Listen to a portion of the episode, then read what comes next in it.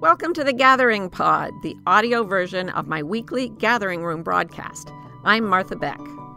Welcome, welcome, welcome, welcome, welcome to The Gathering Room. We had a problem with our interweb. You'll notice I'm not in the usual place. That is because the interwebs are having a problem. Someone slashed through the cord out in a field, and you guess which field it was? It was the field that Alexander Hamilton used as his headquarters during the Revolutionary War. Isn't that cool? So the ghost of Alexander Hamilton canceled the Gathering Room until we could put it in this, temporary space, and they got the cable fixed. And so Alexander Hamilton is haunting the Gathering Room, and you should blame Alexander that we didn't have a couple of sessions for a couple of weeks. But if you're listening to this far in the future, you won't even know what I'm talking about. So let's get to the topic of the day. Yeah! I was reading through, I like to read through my favorite special books, the ones that comfort me and uplift me and help me get through any day. I have a little treasury of them. And sometimes it'll just leave me cold, and sometimes one book will jump out at me. You know how it is. It's great. So I was looking at a book today that I haven't looked at for donkey's years. I mean, a long time. And somewhere in college, I had written in the margin of this book, bright spots. I was like, what was that about? 100 years ago. And I remembered it. And this is what happened. It was the longest run I have ever taken. I set off from my dorm in Cambridge, Massachusetts. My plan, because I was training for the Boston Marathon, because I had accidentally told my Chinese class that I was going to run the Boston Marathon. And I looked it up in preparation for this Gathering Room. And I just have to say, all honor to my teachers who were great. But Chang Pao does not mean the Boston Marathon. It just means I like to run long distances. So this is what I was trying to say. And I looked it up, and I was telling my class I ran long distances. And the teacher said, oh, the Boston Marathon. And I was like, no. And the other students were like, oh, Hanhao. And I was doomed. So I started running longer and longer distances, and one in the middle of winter, because the marathon's in March or April. So I was getting ready for a long run. I was going to go to Wellesley College, which is 13 miles away from Cambridge, and then run back, because that's part of the marathon route from Wellesley into Boston. So I was going to run Wellesley College over to Boston, back to Cambridge. And it was going to be like a 20-mile run, which is big. So I set out, it's like 3 p.m, which in winter in Cambridge is like pitch dark. It gets pitch dark by about 4. So I'm running, it gets dark. I'm running. The sky clouds over. I didn't have weather reports. I didn't have internet or even TV. So I had no idea there was going to be a massive blizzard, and I just ran on into the blizzard, and it was coming down. It was pitch dark, and all I could see were clouds of little massive globs of snowflakes wherever there was a light, which was not everywhere, I may add. I'm running. At some point, I got extremely lost, and I found myself, I ran to the town of Wellesley, I think, or maybe I didn't. All I knew was that the lights all went away, and I was running further and further into just darkness and snow. And I was like, all right, how long has it been? I had no idea how many miles I'd run. I looked at my watch. I'd been running an hour and a half. That was pretty long, and I was lost. It was too cold to stop running, so I just kept running. I turned around, I doubled back. I thought I was gonna follow my footprints in the snow to get back to to someplace where I could recognize landmarks. It was snowing so hard there were no more footprints. It closed in behind me like quicksand. So I just ran randomly for another hour and a half. And at that point, I was like, I think I'm going to die in the snow. I can't even come to a village or a hamlet or a magical toll booth or anything. And I thought, I need something to happen. And what happened was that the clouds parted eventually in exactly the right place for me to see the Big Dipper and the North Star. And I knew that Cambridge, I'd been running west into Wellesley from Cambridge, I'm pretty sure. I don't know. Anyway, I thought, okay, east is that way. There's the North Star. I'm running east. So I ran for another couple of hours. So I was out there running for like 5.5 hours. Not that much distance because it was in heavy snow, but I feel I deserve some credit. And sure enough, here came the cities, the like factories, and then the rundown neighborhoods, and then the suburbs of Boston, and then Boston itself. Ran into Boston, took the subway back to Cambridge. And I remember writing in the margin of that book later, bright spots. And it reminded me of a Robert Frost poem, which, by the way, I was quoting in our Bewildered episode, my podcast Bewildered with Rowan Mangan, the Gracious Badger. I want to stop here and parenthetically say, if you have a question you want to submit to Bewildered, we would love you to do that. Please go to rowanmangan.com/bewildered and leave a question with your voice so we can play it on. I'll repeat this at the end. We can play it on the podcast. Anyway, we're making the podcast, and I suddenly thought of Robert Frost's poem, and I don't remember, I think it's called Something Like a Star. And it begins, "O star, the fairest one in sight, we grant your loftiness the right to some obscurity of cloud. It will not do to say of night, since dark is what brings out your light." So I thought, okay, the obscurity in my life is always clouds. Because if things are really dark and I'm not clouded, I can see the stars. And in a strange way, being able to see the stars is almost more powerful than being able to see the sun, because you don't know where the sun's, which direction it's going to be in, and it changes throughout the day. But if you can see the stars, and I later wrote a book called Steering by Starlight, and that's why my whole self-help thing was based on finding your own North Star, because that star may have saved my life that night. And the way it did it was with darkness. The clouds were gray, the night, the sky was black, and the stars were showing. And I thought, okay, here's the deal. To find our way, we've got to get rid of the clouds. So if you customarily have a lot of thoughts that make you feel murky, and you know what it is, everybody has these automatic negative thoughts. We have a negativity bias in our thinking. We look at things that go wrong because that will help them not happen again and all of that. For example, I'm writing about anxiety. So I talk to a lot of people about anxiety, and they're very focused on their anxiety. And the anxiety is always caused by clouds. Clouds, metaphorically, are illusions. And illusions are thoughts that we believe, even though they are not true for us at the deepest level. So we're out of integrity, not because we're trying to be bad, but because we're trying to make sense of the world. And the world tends to cloud us. So clouds, think about it now, any cluster of thoughts, I have them, you have them, we all have them, these cloudy thoughts that drift in, and they're different topics for each of us. For some of us, it's I'm not good enough to be loved. For some of us, it's I'm always anxious, I can't get rid of my anxiety, and here's why I'm anxious. For some people, it's fear of physical trauma. For some people, it's fear of being rejected in love or not being loved at all. We have these little stories that are based on conditioning and trauma. You can know that they're clouds if they make you feel murky. These do not give you a direction to go. They make you go for soothing, maybe, to people you think might be able to make you feel better. But it's almost like taking medicine when you're standing on a nail. The cure for the pain of standing on a nail is not opioids. It's taking the nail out of your foot. So I'm sorry, I'm mixing metaphors like a mono here. But if you've got something that makes you murky and makes you feel captured in circumstance and victimized and you can't get through it, those are clouds. And you will just keep running in circles. Better to start looking for breaks in the clouds. And the best way to cause a break in the clouds is to get your mind to be quiet, even for just a few minutes. So meditation is an awesome way to do it. Going for a walk is an awesome way to do it. If you can bring up the motion, the activity in your body, it can calm your mind.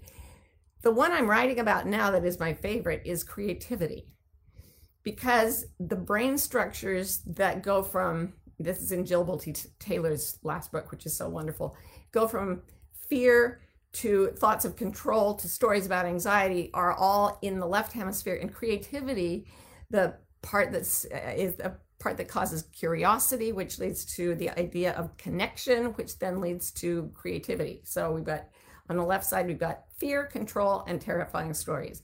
On the right side of our brains, we have curiosity, connection, and then works of self-expression in some way. So if you want to, if you're beclouded, one of the nice things about that, or the right hemisphere too, is that it doesn't use words. So what I'd like you to do right now to uncloud is I want you to go to a moment in your life where you had a sense of peace and clarity. Like when those clouds came out, parted, and I saw the North Star, I was still lost, I was exhausted, I was freezing, I was scared, but I also went, okay, I know I need to go there. So you will have had these bright spots in your life. You are old enough to have had these, even if you're only 18.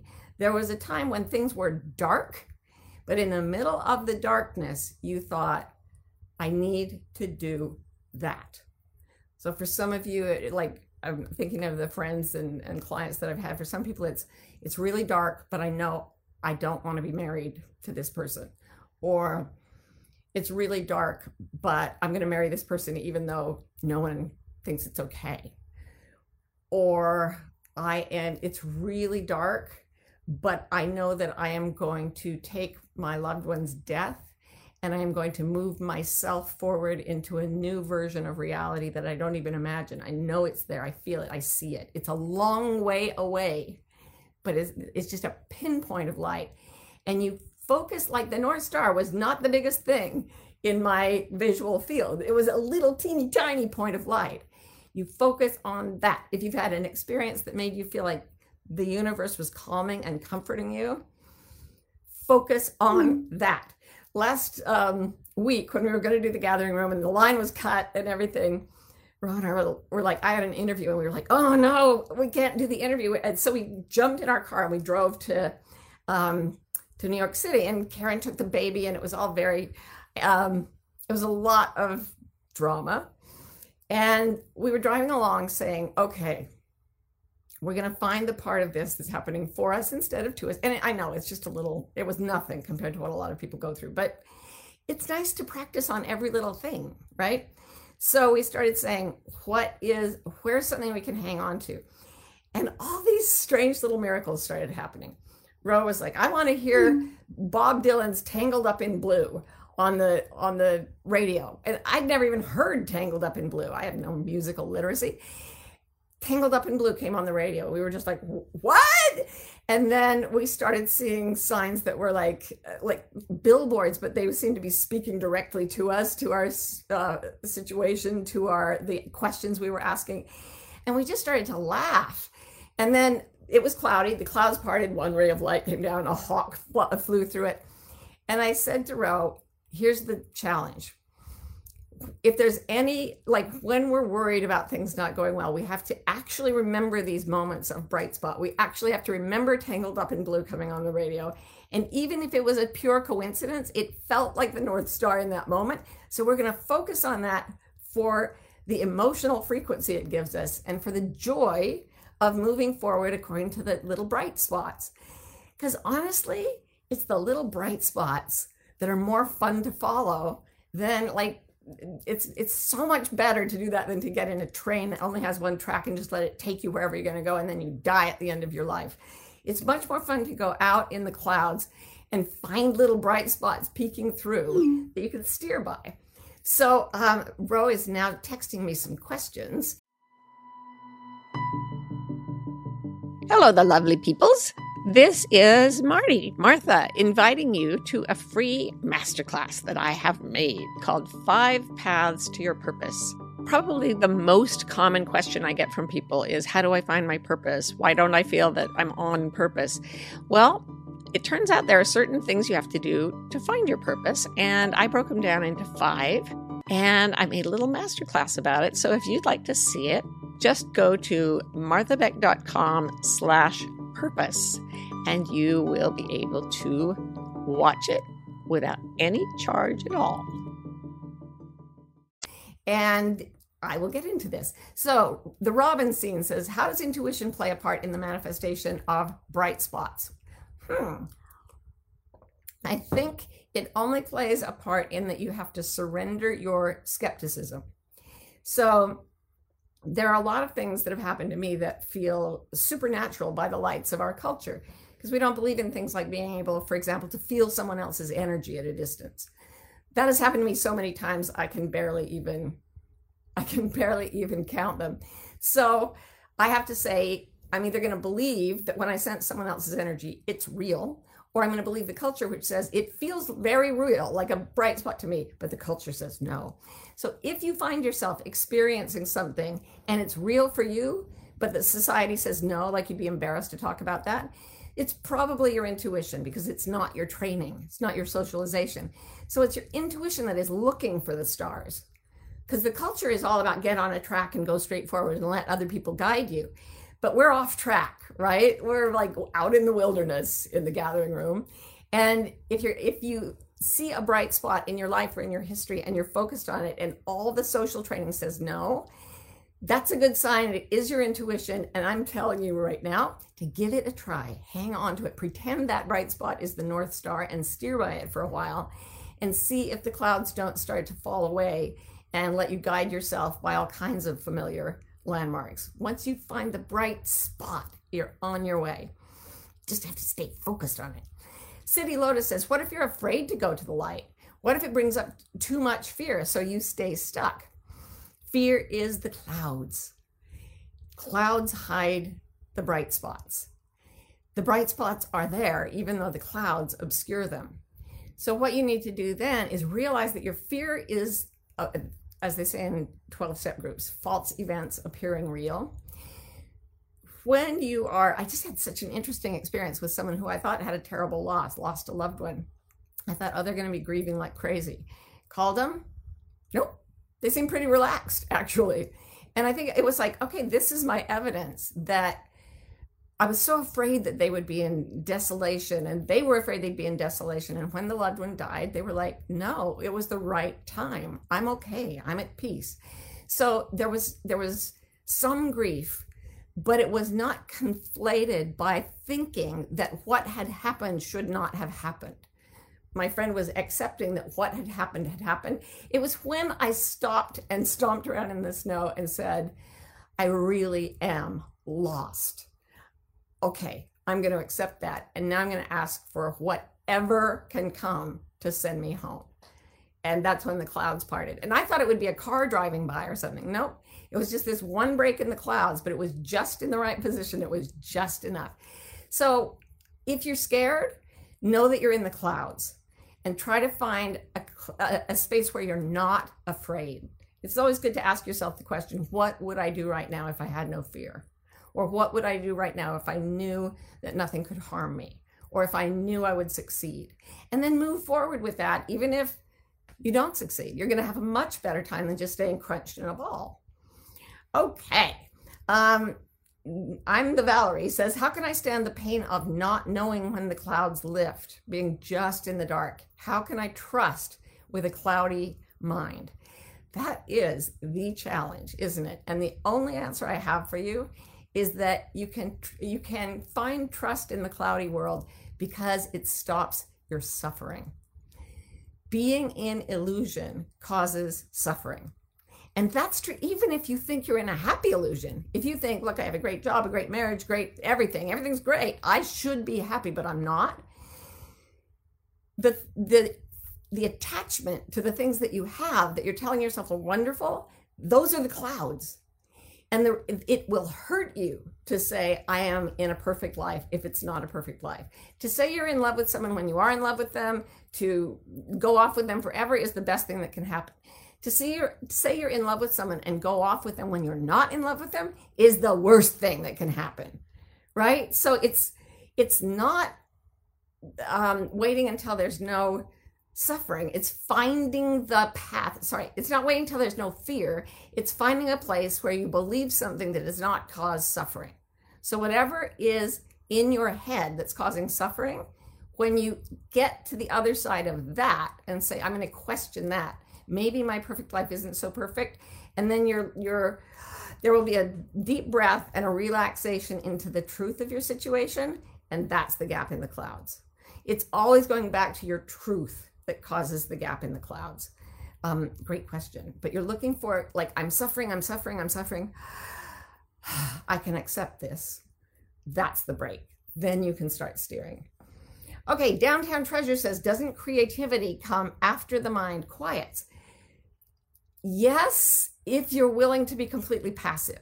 And if you're completely passive and wait for creativity to come after the fear quits, you may very well wait to another lifetime or three, because you're not afraid because of circumstances. You're afraid because of the way you're thinking about circumstances.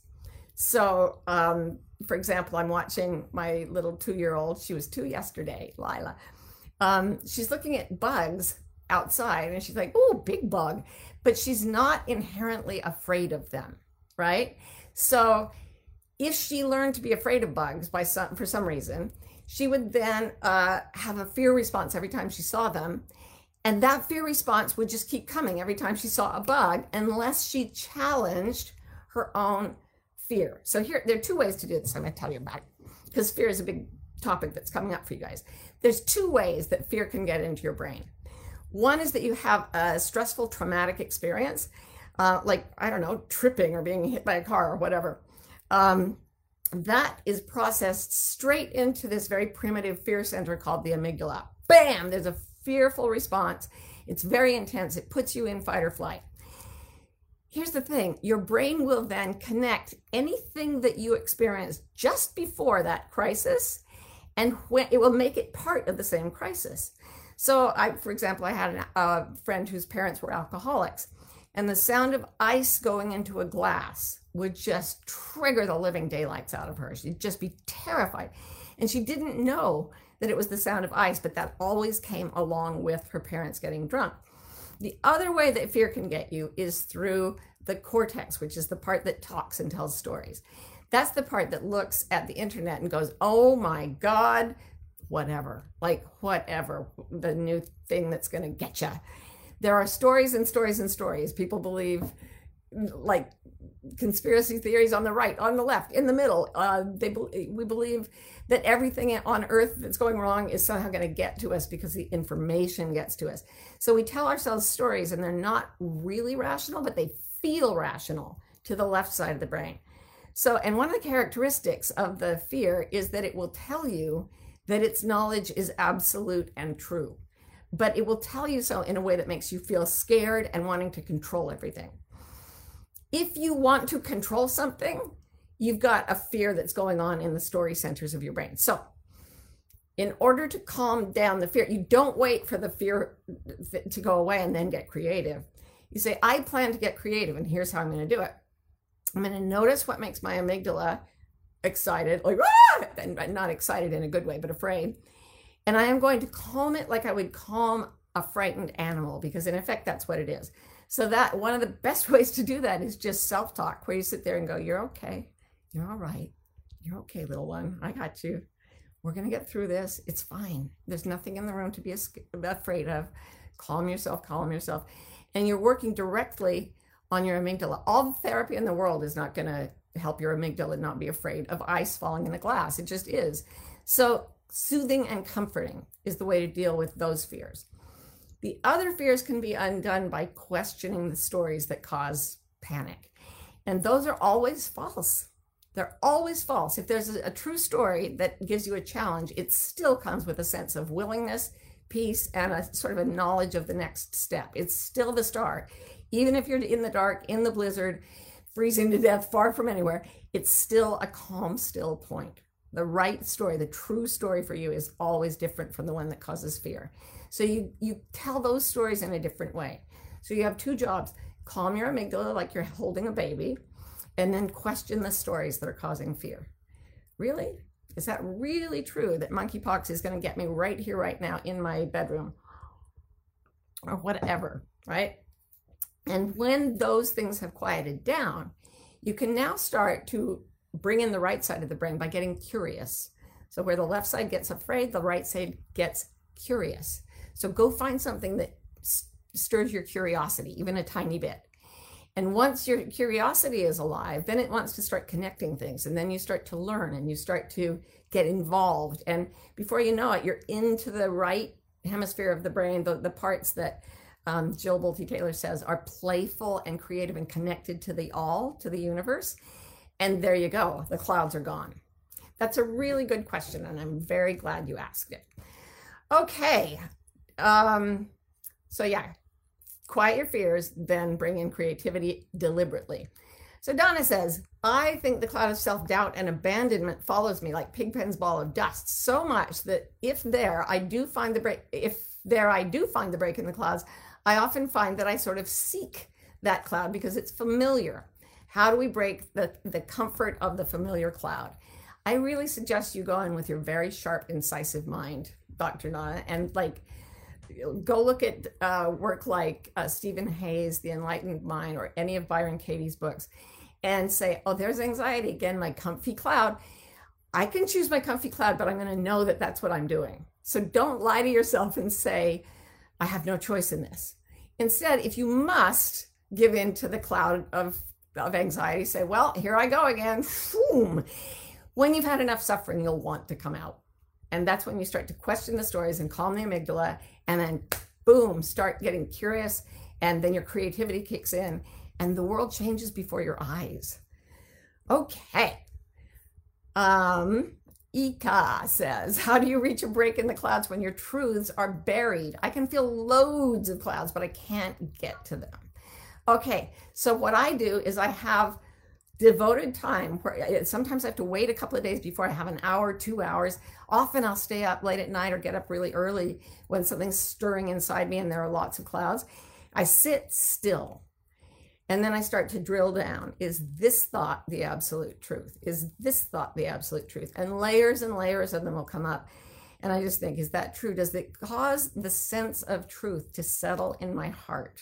If you haven't read my last book, The Way of Integrity, or you haven't heard me say this before, the one thing that I can get people to do that puts them in that truth more than any other statement is to just say silently in your mind 3 or 4 times, or how many times it takes, I am meant to live in peace. I am meant to live in peace. So just say that to yourself a few times. I'm meant to live in peace. I'm meant to live in peace. And what started happening to me, and it may happen to you, I just wasn't noticing it before, but lately I've realized that when I get to the truth, I always go, there's this, even if I'm breathing in, normally, this other breath comes in, and it's much bigger and much looser, and then I'm in it. And then I look at a thought and it makes me clench, and I think that can't be true. It doesn't feel like peace, it's not true. Some aspects of it may be true, but it's not all true. I'm looking at it wrong, or I would feel peaceful. I've been doing this for so long, you guys, and it always works. And I've been through some weird circumstances and it still always works. So good luck with that. We all have layers and layers of clouds. We kind of have to get to the point where we're willing to stop and just go help in the snow and try anything there is until the clouds break. And they do. Rare Coaching says, do you think we subconsciously hold on to an event we encountered where we were rejected and it holds us back from moving forward now in business, etc.? Yeah, we all do that, and we do it because the lie is, if you hang on to this fear and never try anything again, you won't get hurt again. Well, you get hurt again just by retiring. A ship in the harbor is safe, but that's not why ships are built. So if you're trying to stay safe, the mind will say that. Stay safe by never trying. And that's the left hemisphere, it's a little control thing. Go over to the right and it will say, I wonder what would happen if I did this. It's not telling it's not saying, you're wrong, you'll never be rejected again, you should move forward, you can be sure of success. It's just saying, I wonder what would happen if I went over there. I wonder what would happen if I called that person. It will give you an idea. The opposite of fear in the brain is not unfear, not fearlessness. It is curiosity. Curiosity will bring the break in the clouds. So good luck with this. Okay.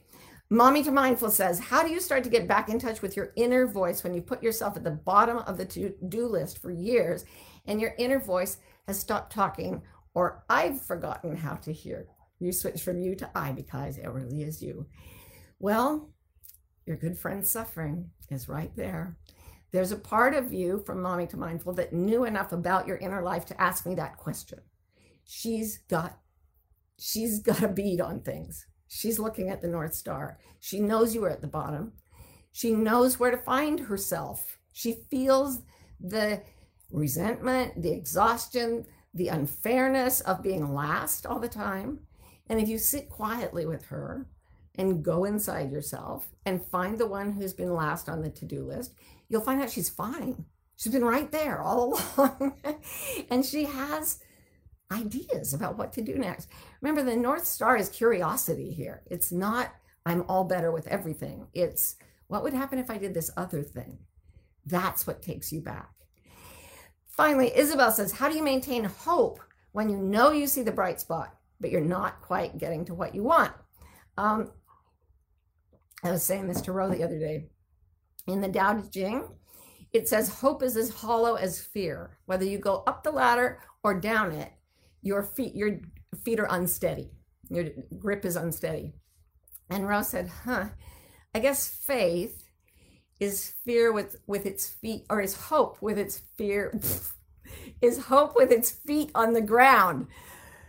Yes, faith is hope with its feet on the ground.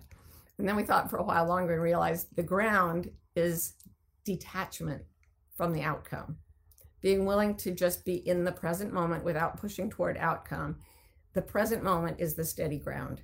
When you're on the steady ground of the present moment and you can imagine getting home to the warmth, to the blankets, to the peace, to the familiar, and just not be attached to it, but just hold it, it guides you right home.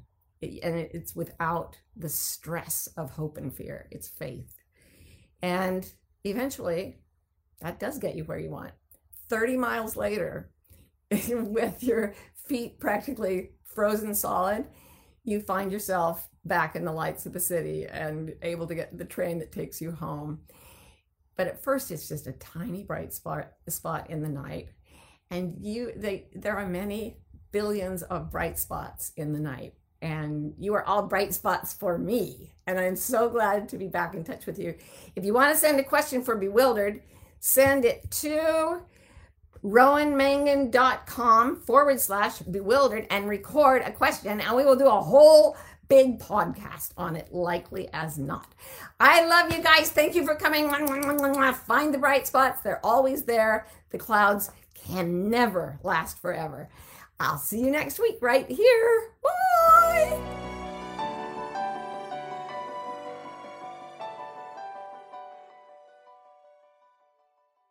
For almost 30 years, I've been teaching people to do something that I call reading your internal compasses. I believe we are all born with direction-finding mechanisms that are inherent in us and will help us find our best destiny. A few years ago, though, I realized that a lot of people were getting very, very anxious. And this is true. Anxiety is going nuts all over the planet.